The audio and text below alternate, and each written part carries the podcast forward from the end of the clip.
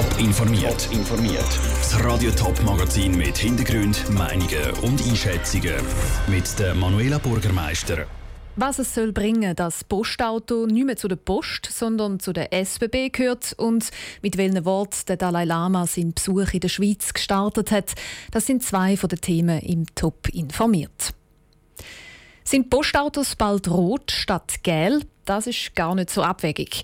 Im Nationalrat wird nämlich die Frage diskutiert, ob die SBB die Postauto AG schlucken das wäre eine Reaktion auf den Subventionsskandal bei Postauto. Jahrelang hat Postauto nämlich mit Buchungstricks illegal Subventionen von Kantonen und Gemeinden bezogen. Möglich gemacht haben das die schlechten Strukturen vom Unternehmen. Da sind sich die meisten einig. Aber wäre eine Übernahme durch die SBB wirklich die Lösung? Raphael Wallimann. Die Idee kommt vom St. Galler FDP-Nationalrat Marcel Dobler. Im Blick hat er angekündigt, dass er nächste Woche ein Postulat einreicht.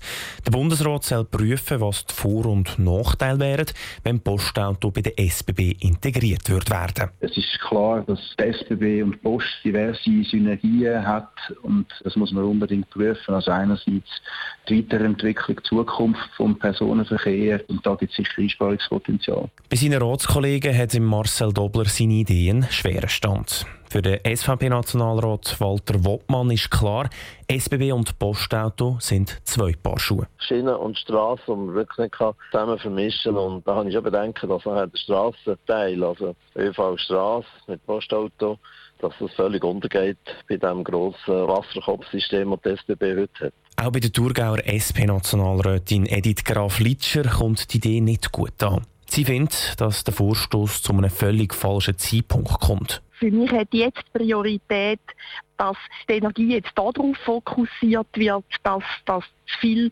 bezogene Geld wieder den Kantonen und den Gemeinden zurückerstattet wird und ob man jetzt gleichzeitig noch weitere Grossbaustellen in Angriff nehmen das muss man sich überlegen.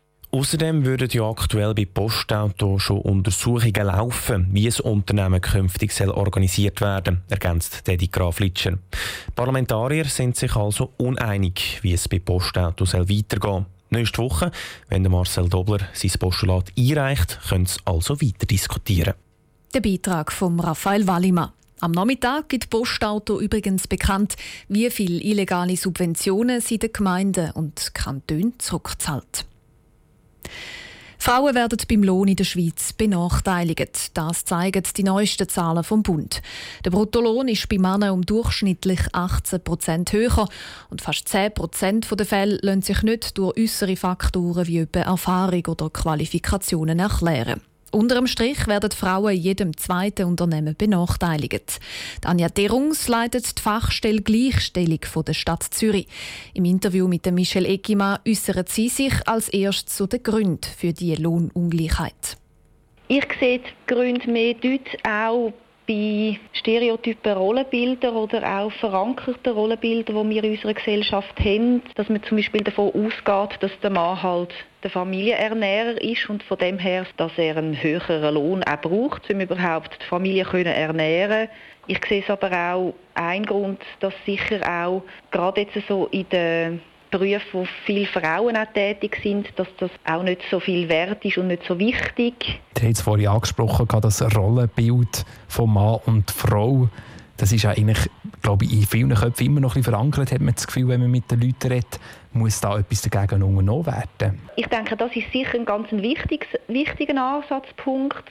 Aber ein ganz wichtiger Ansatzpunkt ist natürlich die Lohngleichheit auch selber. Also es gibt heutzutage sehr gute Instrumente, wo Unternehmen auch die Lohngleichheit intern überprüfen Und ich denke, es ist einerseits ein großer Nutzen für das Unternehmen, es ist aber auch etwas ganz Wichtiges für die Mitarbeitenden. Und jetzt ist es so, dass das Zeitgenössische Büro für Gleichstellung von Mann und Frau nur rund 30 Kontrollen pro Jahr durchführt bräuchte es da in Ihren Augen mehr Kontrolle? Könnte das vielleicht auch helfen, um die Problematik ein bisschen weit einzudämmen? Ich denke, es ist ganz wichtig. Der Bund hat ja vor wenigen Jahren auch die Charta der Lohngleichheit im öffentlichen Sektor lanciert. Mittlerweile haben das verschiedene Kantone und Gemeinden auch unterzeichnet. Und es ist dort drin auch wie so, gibt man das Bekenntnis ab, dass man die Lohngleichheit auch per Stichprobe kontrollieren Tanja Derungs im Interview mit Michel Eckimann. Die Karte hat die Stadt Zürich auch unterschrieben und gesamthaft auch 15 Kantone. Nicht dabei sind unter anderem der Kanton Thurgau und der Kanton Appenzell-Ausserrhoden. Der Dalai Lama, das geistige und weltliche Oberhaupt der Tibeter, ist zu Besuch in der Schweiz. Er feiert zurückkommen das 50-jährige Jubiläum vom Tibet-Institut und er hat Auftritt in der Eulachhalle, im Hallenstadion und an der ZHW Winterthur. Als erstes hat er heute am Morgen eine Handvoll Journalisten empfangen.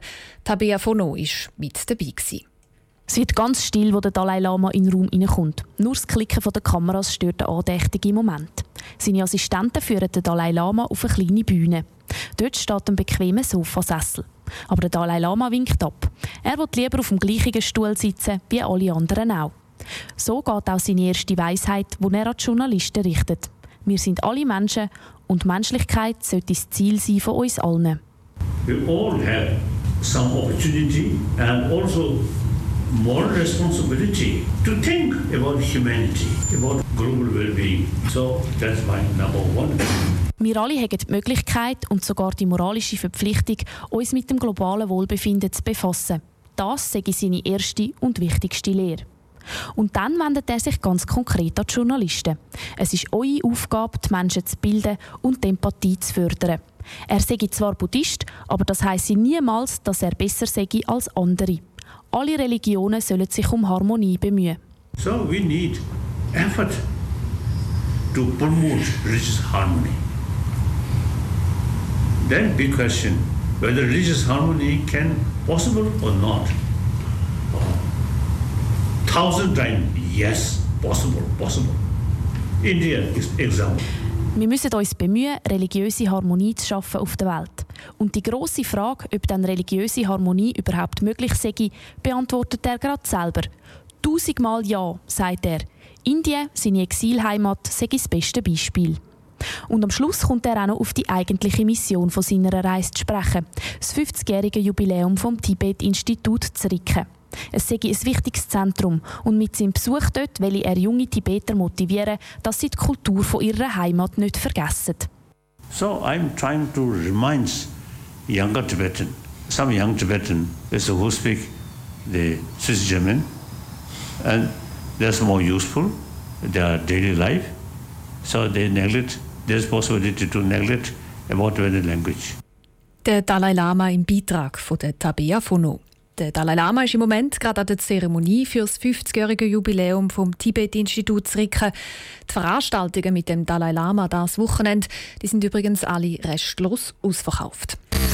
Top informiert, auch als Podcast. Mehr Informationen gibt es auf toponline.ch.